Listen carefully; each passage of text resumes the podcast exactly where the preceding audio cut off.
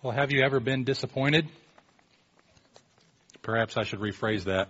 How soon has it been since you were last disappointed? Has someone ever made a promise to you and then failed to fulfill that promise? Or have you had a certain expectation that a thing would go a certain way and it didn't go that way and you were disappointed and discouraged and disillusioned as a result of it? You know, my first uh, recollection of that, not in my own life, but in my own memory, is watching the Christmas story. And I know this illustration is out of season. All right, I should use it in an Advent series. But you know the the movie that plays nonstop throughout the Christmas season about the boy Ralphie and his whole time over Christmas. If you remember, there's a very distinct part of that movie near the very beginning where Ralphie keeps checking the mailbox for something. If you remember what that is, he's waiting for his secret or, or little orphan Annie's secret decoder pin to come in the mail. Because he listens to the Little Orphan Annie radio program every night, and she always gives this message to people who have the secret decoder pin. But he doesn't have one yet, so he's waiting for it to arrive in the mail. And he's got in his mind built up that this is the greatest thing that could possibly be gifted to a person. And so when he finally comes home one day after school and checks the mailbox, he, he finds a package with his name on it. And he knows what it is. So he runs all the way upstairs into the bathroom, shuts the door, and begins to get out his secret decoder pin. And then he turns on the radio and listens to little orphan Annie, and she says, all right, all you kids who have the decoder pin, go ahead and get it out, because here comes the special message. And he's just, A1 and, and B6 and all that. He's turning on his decoder pin and he's writing down the letters as they come and then he, he has a whole string of letters and he reads it and it says, be sure to eat or drink your Ovaltine. And he's so frustrated because it turned out to be a commercial. He's waiting for this secret message to arrive and it's just a commercial. He was disappointed. He had expectations of what this message was going to be and he was totally, totally disillusioned by it. Ralphie knew what it was to be disappointed that day. And as silly as that illustration is, the people of God in the days of Haggai the prophet are very, in very similar circumstances. They have a certain expectation of what God is going to do with their work and their labor and how He's going to bless them. They were filled with anticipation, you remember from the last chapter last week, about being delivered out of Babylon. Cyrus, the Persian king, had released them to go back to Jerusalem to rebuild the temple and they were excited at the prospect of a restored Jerusalem and a new temple, and they believed that they could recover something of the former glory of that time in Israel's history. However, when they returned to Jerusalem, if you remember last week, their anticipation soon turned into disappointment as they were met with the harsh reality of what they saw. And this disappointment soon led to discouragement, which soon turned into apathy, and then they just gave up. And as a result of that, God sent Haggai the prophet to them to exhort them to, if you remember last week, consider their ways. Think it through what they were, how they were responding to the providence of God in this situation. Last week in chapter one, we considered the exhortation that Haggai brought to the people. You remember that? I'll just review it briefly. We talked about the reality, the results, and the response. The reality that Haggai saw with the people of Israel was that they had devoted, them time, their, devoted their time not to building God's house, but to building their own house. They had met discouragement with building God's house, and they in fact didn't meet as much discouragement in building their own. And so they decided to devote their time to that instead. But the result of that was the discipline of God upon the nation and upon the people. Such that no matter how much they tried to build and be satisfied with this new pursuit, they couldn't quite do it.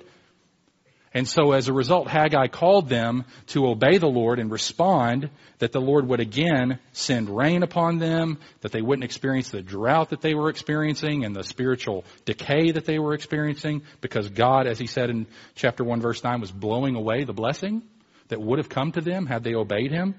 And so they got very zealous and their hearts were stirred and they feared the Lord and they obeyed the Lord and started rebuilding the temple. And that's where we left off last week. But as we'll see this week in chapter 2, we're going to see that it's not as encouraging as they expected it to be. They expected as soon as they were, their hearts were stirred and they started fearing the Lord and they started obeying the Lord, the rains are going to come immediately. Not so. Not so.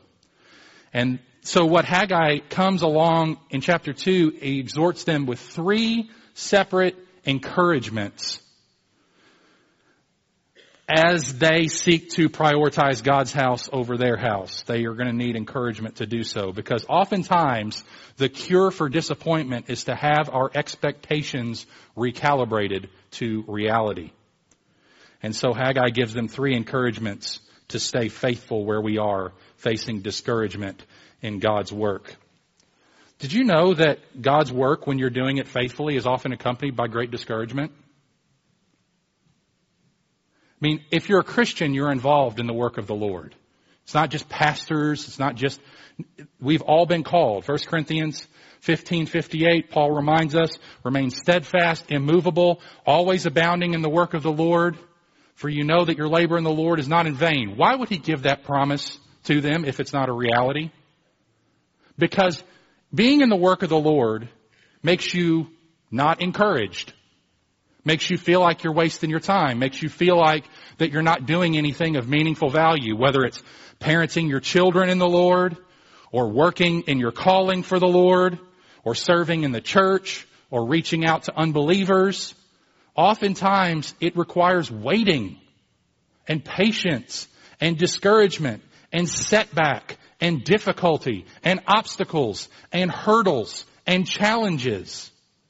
We could multiply the adjectives. Throughout the stories of the Bible, the Bible is one big waiting story. You ever think about that?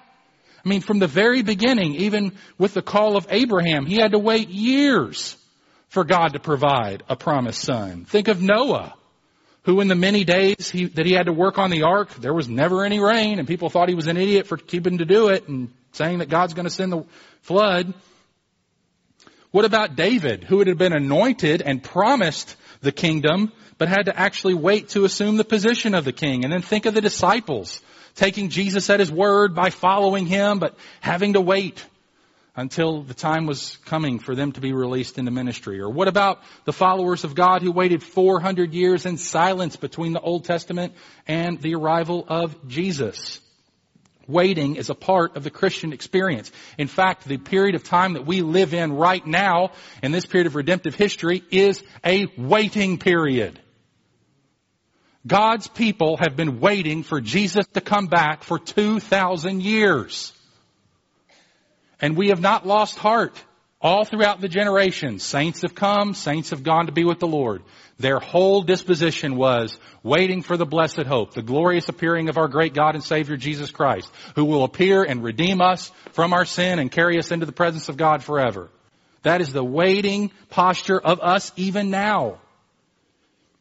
And so there is encouragement to be needed and encouragement to be had as we wait for the Lord and continue to work for the Lord. So, I want to give three of them to us this morning. Three encouragements to stay faithful when we're facing discouragement in God's work. Here's the first one. Work even though you don't see God's glory now.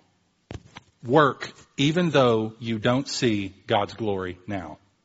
God promised the people in the first nine verses of chapter 2 in verse 9, he assures them, the later glory of this house shall be greater than the former, says the Lord of hosts. And in this place I will give peace. God promised that the temple that they were building would one day be more glorious than the temple that was destroyed by the Babylonians. Now that is absolutely amazing considering how glorious the first temple was and the condition of the present temple now. In fact, Ezra chapter 3 tells us that when the older people, the younger people were real zealous and they were after it and wanting to build the temple. But the older people, when they saw the foundation being laid and what was being constructed, do you know what their response was? They cried. They wept before the Lord because after laying the foundation of the second temple, it looked like they were wasting their time. This was never going to amount to what the first temple was. In fact, Haggai kind of captures their attitude in verse 3 when he says, Who's left among you who saw this house in its former glory? That would have been the older believers at that time. How do you see it now? Is it not as nothing in your eyes? I mean, they, he, he knew he could read it all over their faces. This is, a, I mean, this looks like nothing. Do you know what that's like? I mean, these people had obeyed God. They'd made some changes. They'd repented. They got to work. They'd experienced a measure of revival. And after four weeks or so, that's all the time that took between the end of chapter one and the beginning of chapter two. It's about a month span of time. And it felt like nothing was being accomplished. They've been working for a little while and things aren't getting any better. You know, this heap of rubble, it can't compare to what Solomon had, so I don't even feel motivation to go forward because it's not as good as what I saw. So I'm going to quit. And that's so relevant to us, isn't it? In our Christian experience. Does that sound anything like your life? Sounds like mine. I think anybody who's ever undertaken a work for the cause of Christ has felt that kind of discouragement. The sense that you work and work and the product seems so paltry. You pour yourself into a thing week after week and month after month and the fruit is so minimal. Then you look back in history or across town and see the grand achievement of others and your temple seems so trivial. And you get discouraged and are tempted to quit and put away your aspirations and drop your dreams and put your feet up in front of the television and coast. Because who wants to devote his life to a second rate temple? You know, and it can, it might be a temptation for us coming off a 21 day fast to expect, expect the fire to fall. Right? If we don't experience massive revival like next week, that's a big waste of time, wasn't it? I mean, it's a big waste of time to devote ourselves to an intensified pursuit of the Lord for 21 days. Recalibrate your expectations, brothers and sisters. Recalibrate. Let's have a biblical mind about this. Let's not treat a relationship with God like a business transaction. God forbid. Lord, we put in our time. Now you need to put in yours. That's a real good way to go back under the discipline of the Lord. Because we didn't quite learn our lesson, did we? It's not about what God does for us. It's about God. So what was causing some of the disillusionment with these people here? Why are they so discouraged? Well, part of it's they've only done it a month. I mean, let's, it's only been a month. But I think also is that they had their focus in the wrong direction. They were focusing in, on backward instead of forward. They were focusing not on the future, but the past. And when it gets to that point in, a, in life of a person or a church, just stick a fork in them, they're done. The best days are behind us. The glory was then. The real activity of God was back then. But in the future, it's just dark and dismal and nothing good's coming out of it. Because if that attitude goes unchecked, what happens is it leads to discouragement, which leads to bitterness, which leads to cynicism, which leads to criticism, which leads to gossip, which leads to slander, which leads to hopelessness, which is just done. Lampstand, gone. So, what is so critical here is we, that we learn from the lesson here is that while we love what God did in the past and we celebrate, we should, we're called to remember. I mean, how many times in the Bible does it call us to remember God's activity in the past, to be strengthened for renewed faith and renewed in our faith for future work? I mean, it's so important to remember the past. But we visit, don't live. We visit there, but we live in the present hoping for the future. We are people who are rooted in the past, but living in the present, looking to the future. Philippians 3, Paul says, forgetting what lies behind and straining forward to what lies ahead, I press on toward the goal for the prize of the upward call of God through Christ Jesus. And he concludes the passage by saying, let those of us who are mature think this way. It's a sign of maturity to be able to properly appreciate and celebrate the past while living in the present, hopeful for a better future that God has promised and that God is continuing his activity into the future. So what perspective does a mature Christian keep in mind when they're working but don't see God's glory now?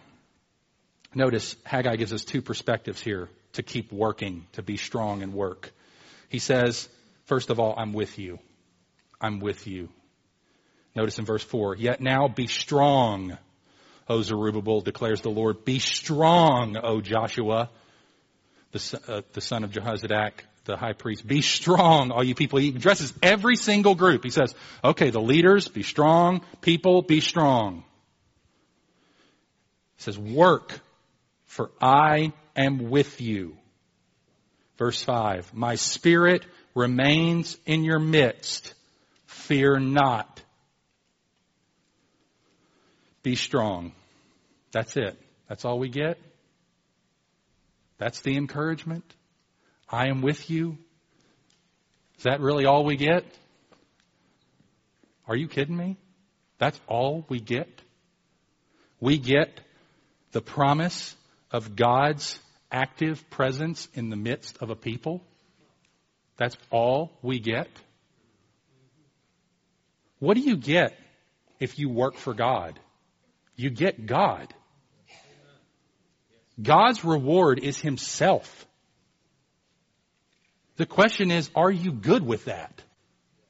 Am I good with that? That's a really good deal. Do any of you think that by changing your ways that your circumstances will always get better? I can't tell you that they will. They might get worse.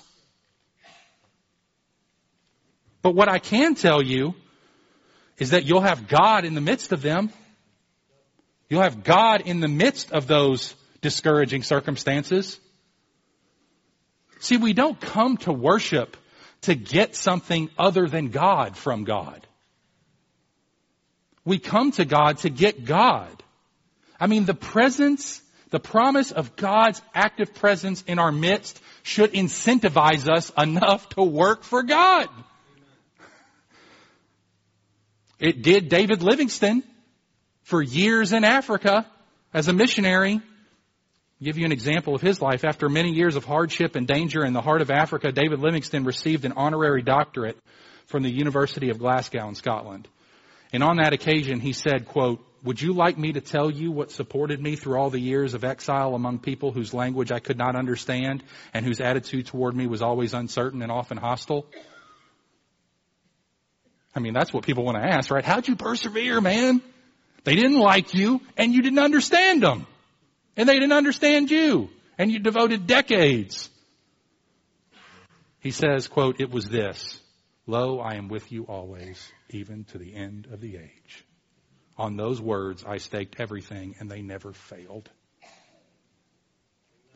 The promise of the presence of God was enough to work when he didn't see any fruit, which is why we sang out of the depths this morning.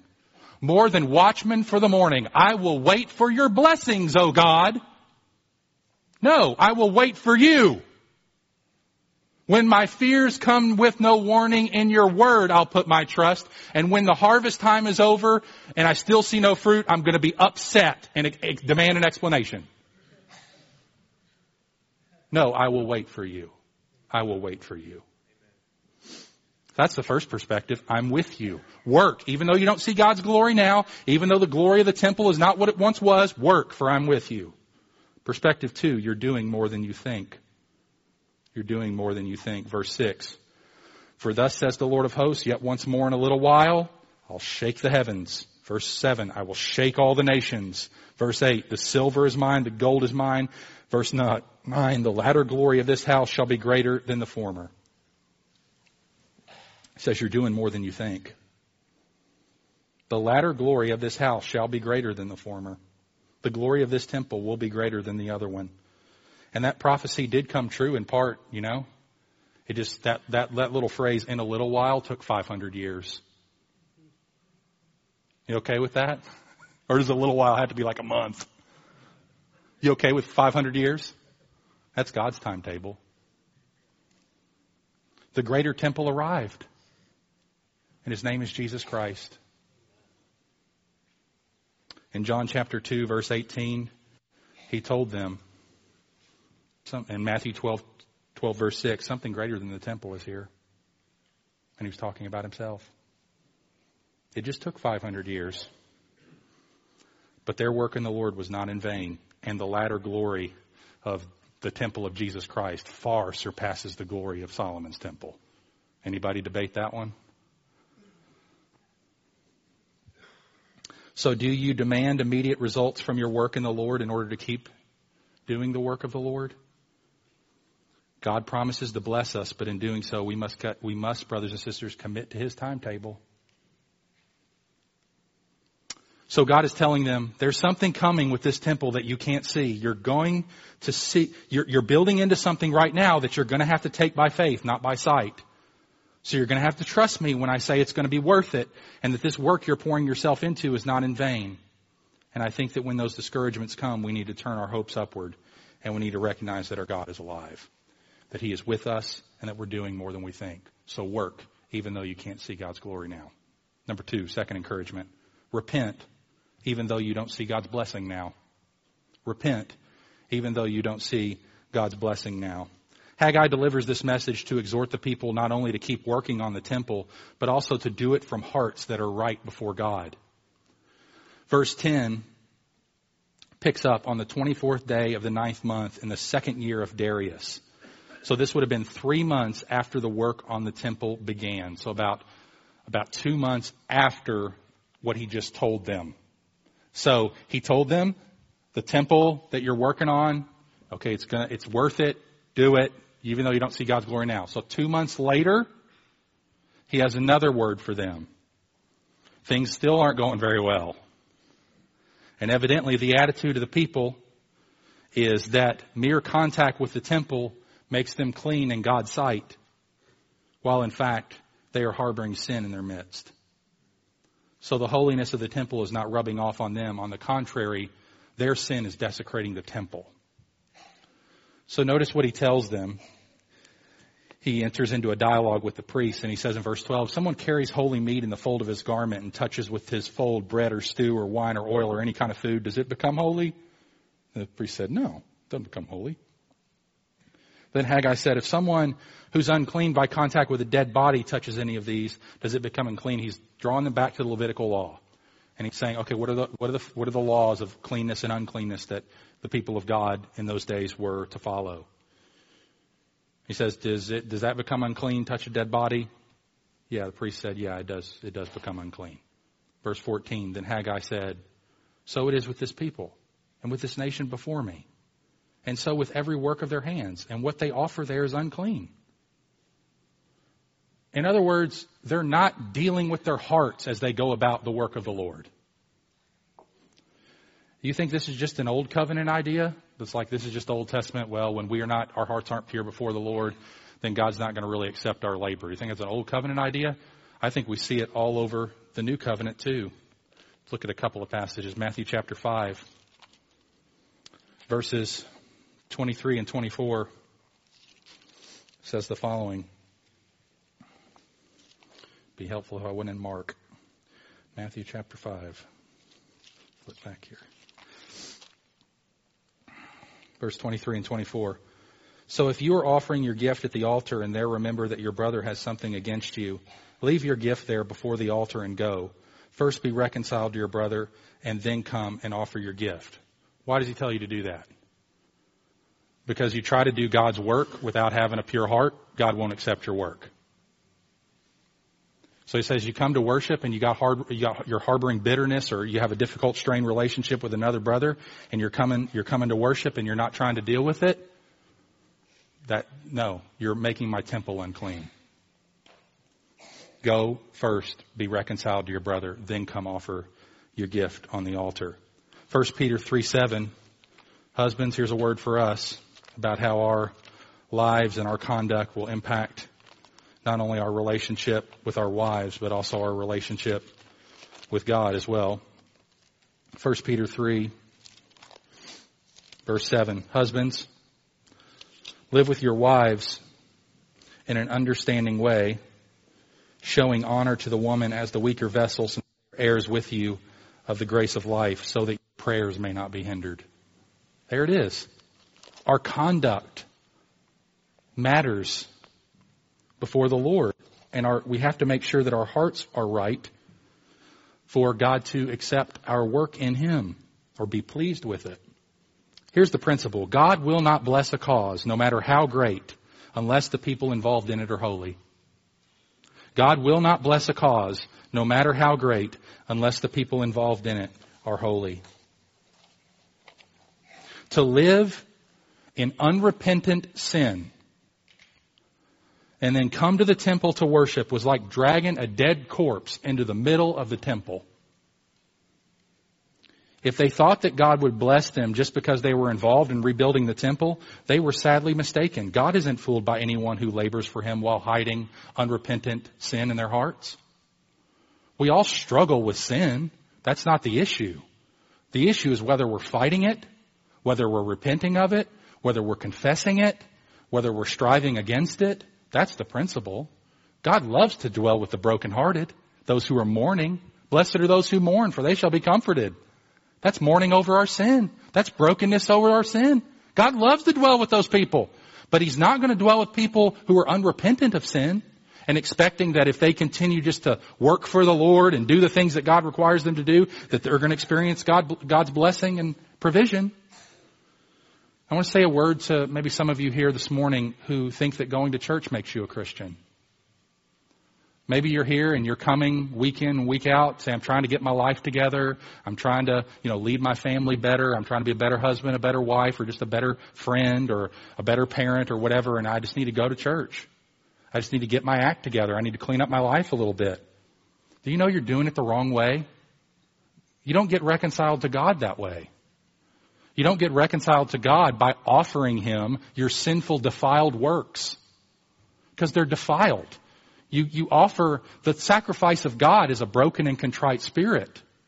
That's the sacrifice you need to be offering. Not, I'll sing to the Lord. I'll give a little money. I'll give him some of my time. I'll even serve him in certain ways. I'll chip in around the church. And God will, that will atone for my sin. No. No, it will not atone for your sin. It makes a mockery of the work of Jesus Christ. We're a Christian church, not a social club. We, we believe you have to be crucified with Christ. That you have to give up your own righteousness. That you have to confess before men that He's the Lord of your life. That you have to turn from sin and turn to Christ. And you have to follow Him in baptism. Like that's, that's, that's a Christian. Be, be born again. Not just be born.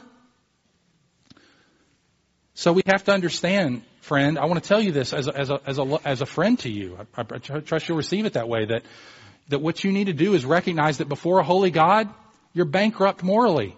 You can't achieve the standard that he has set. It only cost Adam one sin before he was cast out of the garden. And we've committed way more sins than that. And we are born in union with that man. Which means that already as we come into the world, we are defiled before the presence of God. Because Adam's sin is passed on to us. And then we actualize that sin. We live it out and we work it out in our own bodies and we add other sins to that.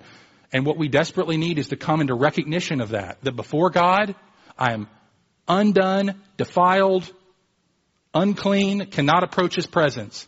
But He has made a way for you to be reconciled to Him. He sent His own Son to succeed where Adam failed to obey every law that he ever committed. And just as Adam's sin was transferred to you, so Christ's righteousness can be transferred to you. And his perfect life can be added to your account. And so this morning, if you sit here and you feel your sin and you feel like you're undone before the presence of God and you feel like even as you worship you're defiled, you can be clean this morning. Jesus will wash you anew. Repent of your sin. Believe in Jesus and you will be made a new creation in Him. And then tell somebody about that. Talk to somebody. Talk to a pastor. Talk to a friend. So what Haggai does in response to this imperfect obedience is to point the people back to the great turning point in their experience when they began to work on the temple. Remember that stirred heart? Remember that fear that you had? Remember that obedience that you gave just those several months ago? Well, consider that and do that continually. Verses 15 to 16. Now then, consider from this day forward, before stone was placed upon stone in the temple, how'd you fare? So remember before we got started on this, what happened to you? You had a stirred heart. You were fearing the Lord. You, so this, doesn't this point to our need for continual renewal as God's people? I think it does. I mean, it reminds us that just because we experience some moving of the Spirit in our lives that we don't need that anymore, like we can live on that, it's like gas. You know, like I got a good charge of gas in my spiritual tank. I can live on that for four or five months. Nope. You need to continually come before the presence of God, continually repent of sin, continually trust in Jesus, continue to plead for, to Him as a son to a father for mercy and grace and help in time of need. Haggai says, remember how miserable and frustrated you were before we got started on all this? And your disobedience had led you to so, much unsatisfaction? Well, don't go back to that. He said, don't go back to that. Don't go back to that. Repent, even though you don't sense God's blessing now. Keep repenting. Keep low. Keep dependent. Keep fearful in the right sense. Reverential. Keep dependent. Keep pursuing God. It's utter folly to go on and sin now if it cost you so much then. Don't go back. So he's, he's, he's, what he's doing is he's called him off the court and he pulled him into a huddle. Okay? So like a good coach, the team is sagging. They're just sagging. This is difficult work. It's discouraging work. None of us would sign up for this. This is not a pleasurable working environment. Rebuilding a hard temple in the middle of a destroyed Jerusalem with enemies and persecution all around. They're not having, this is not a peaceful and working environment. This is hard. And so he's like, all right guys, hey, time out, come on. So he pulls them in, he comes, brings them in the huddle and he said, all right, I want you to remember something.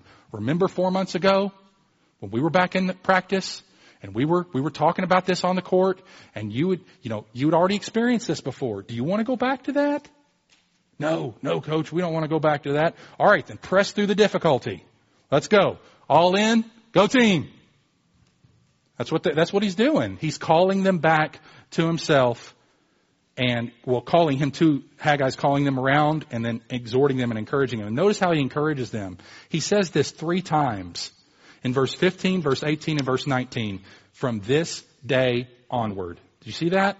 Verse 15. Now then, consider from this day onward.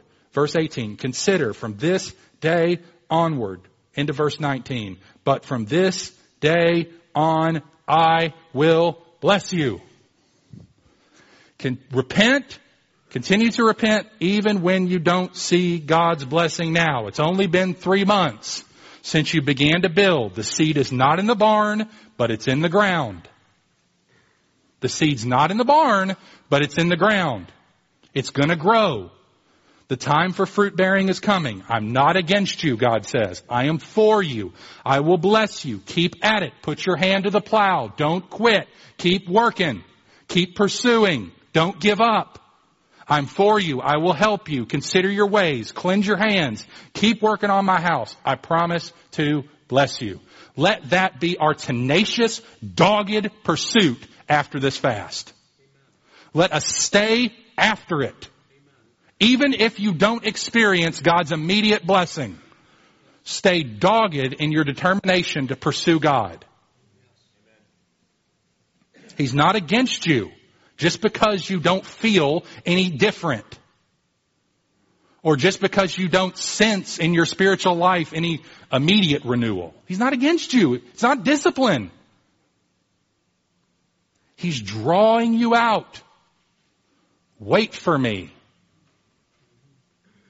When the harvest time is over and you still see no fruit, wait for me. The fruit bearing will come. I'm for you. I will help you. So that's the second encouragement. The third and final encouragement is hope even though you don't see God's plan now. So we've seen to work even though you don't see God's glory now, repent even though you don't see God's blessing now, and hope even though you don't see God's plan now, and they didn't see God's plan. He, other than just the word, I will bless you, I am with you. Keep at it. The latter glory will be greater than the former. So he comes to Haggai, or comes to Zerubbabel. Haggai comes to Zerubbabel, the governor of Judah, the guy in charge, the head honcho, the chief here, the governor of the people, and says to him, I am about to shake the heavens and the earth, God says and to overthrow the thrones of the kingdoms. I'm about to destroy the strength of the kingdoms of the nations and overthrow the chariots and their riders, and the horses and their riders shall go down, every one by the sword of his brother on that day, declares the Lord of hosts. I will take you, O Zerubbabel, my servant, the son of Shealtiel, declares the Lord, and make you like a signet ring for I have chosen you, declares the Lord of hosts. Notice God has a definite plan here, doesn't he? He has a definite plan. As we sang this morning, the secret mysteries belong to you. We only know what you reveal. Right? We don't know everything, but God, we do know this. God has a plan. He isn't obligated to tell us what it is. He has one. He said, I'm going to shake the heavens. I will overthrow the thrones. I will overthrow the chariots. I will take you Zerubbabel. I will make you like a signet ring. I have chosen you. He has a plan. And he is able to accomplish his plan. Our text does not contain any conditions. God does not say, well, I hope to be able to shake the heavens. You know, but it depends on how men respond. You know, I've given them total, absolute free will. I'd like to take you, Zerubbabel, if you're willing, and make you my signet ring. Is that okay? Can we work out a deal? I sure hope that you say yes, because I can't do anything unless man authorizes it. No, he says, I'm going to accomplish my plan. God is quite absolute in this in declaring that he will do in the future whatever it takes to accomplish his plan. I mean, Zerubbabel could have easily said, yeah, but Lord, but we Jews, you know, we've returned to the land. We're pretty small. You know, not everybody came with us. We're just a remnant. We don't even have a king. I mean, I'm a governor, but I'm not the king. I've got no army, no weapons. I'm surrounded by hostile and powerful nations. You know what the Samaritans have said about us? They don't even want us here. And we're subject to the most powerful kingdom on the face of the earth in Persia. How are we going to prevail? What are you talking about? I mean, he could have responded that way. And we're not told how he responds here in the te- text because Haggai just leaves it off with God's promise. Because it really doesn't matter how Haggai responds. It doesn't. I mean, or, or Zerubbabel responds. This is what God's going to do with them. So God accomplishes, but here's the key point. God accomplishes His plan that he is committed to accomplishing, but he's going to do it through Jesus Christ. Say, I didn't see Jesus here. Are you just doing that whole tricky Christian thing on the Old Testament where you just try to find Jesus behind like every bush? And no, let me tell you, let me show you why Jesus is here. In Matthew chapter 1 verses 12 and 13, in the line of kings that's leading to Jesus, Jesus Christ, Zerubbabel's name is there. Check it out. Matthew 1, 12 and 13. These last verses in Haggai are messianic. They are not made to Zerubbabel the man so much as they are made to Zerubbabel the heir of David's throne and the predecessor of Christ. He's called the governor of Judah. It's in his position as that governor that God's going to accomplish something great. Didn't God promise to accomplish something pretty great through the line of Judah, like bring a Messiah? So here, what we have is God's promise to fulfill the bringing of his Messiah King into the world through Zerubbabel's line. And Zerubbabel's included in that. Here's what one commentator said. Zerubbabel is a type of Christ, the true servant of God and God's signet ring. All that has validity in God's eyes bearing the seal, the stamp of his approval comes to us through Jesus Christ. Zerubbabel led Israel out of Babylonian exile and Christ delivered from the bondage of sin. Zerubbabel built the temple of God and Christ is building the spiritual temple the church. Christ is the signet ring in and through whom all divine purposes are sealed. After the final shaking of the nations, we shall receive a kingdom that cannot be moved, and all the nations shall walk in the light of God, and he shall be all in all. That's our great hope. And finally, God's timing for fulfilling his plan is different than our timing. These promises were not fulfilled in Zerubbabel's lifetime. He never ruled on a throne over Israel he didn't live to see the thrones of the kingdom overthrown. He didn't see his name in the genealogy of Jesus Christ. But did God tell him when he was going to show Zerubbabel this? No, he just told him that he would show him. Zerubbabel is going to see this one day. Zerubbabel's in heaven, from all that we can tell. If he's in the line of Christ, he's in heaven. All right, so he's in He's, he's there. He's trusting God. He wants to follow God. He's led the people uh, with a very difficult task. He believes God. He loves God. He wants to follow Him. And he says to him, look, I'm going to shake the heavens one day and I'm going to shake the nations and I'm going to make sure that, that my throne is established. And Zerubbabel will see that one day. He knows more of it now than we do. for he's in the presence of God, but one day he will see it in its fullness and we wait for that day. You know, it, this, this call to wait is not easy. 2 Peter chapter 3 verse 4 says that unbelievers will say, where is the promise of his coming? For since the fathers fell asleep, all continues just as it was from the beginning of creation. In other words, you Christians talk a lot about Jesus coming again. I haven't seen anything like that for the last 2,000 years. What makes you think it's going to happen anytime in the next, in the near future or in the far future? But as Peter goes on to point out, do not let this one fact escape your notice, beloved, that with the Lord one day is like a thousand years, and a thousand years like one day. The Lord is not slow about his promise, as some count slowness, but is patient towards you, not wishing for any to perish, but for all to come to repentance. That's what's holding the kingdom up. God hadn't got all his people yet. God's still got people to save that Christ died for. And he's going to bring him into the kingdom of God. That's what's holding up Jesus' coming back. He's still filling his family up that will one day populate a new heavens and new earth. And it's very common for God's people to die in longing and waiting for that hope. We, I mean, if, if Jesus doesn't come back before all of us die, we will all die in that hope. And we'll be right in the hall of faith, just like Hebrews 3, 11.3 says. All these died in faith without receiving the promises, but having seen them and welcomed them from a distance and having confessed that they were strangers and exiles on the earth. God doesn't come back, that's where I'll be dead in the ground, forgotten, but with Jesus, dying in faith, waiting for him to fulfill his promises. Maybe some of Zerubbabel's unbelieving contemporaries scoff, you know, you're just believing in pie in the sky, man, when you die. If they did, and if anyone scoffs in that manner at you, the correct answer is, yeah, you better believe that's true. If we have hoped in Christ in this life only, we are of all men most to be pitied. 1 Corinthians 15, 19.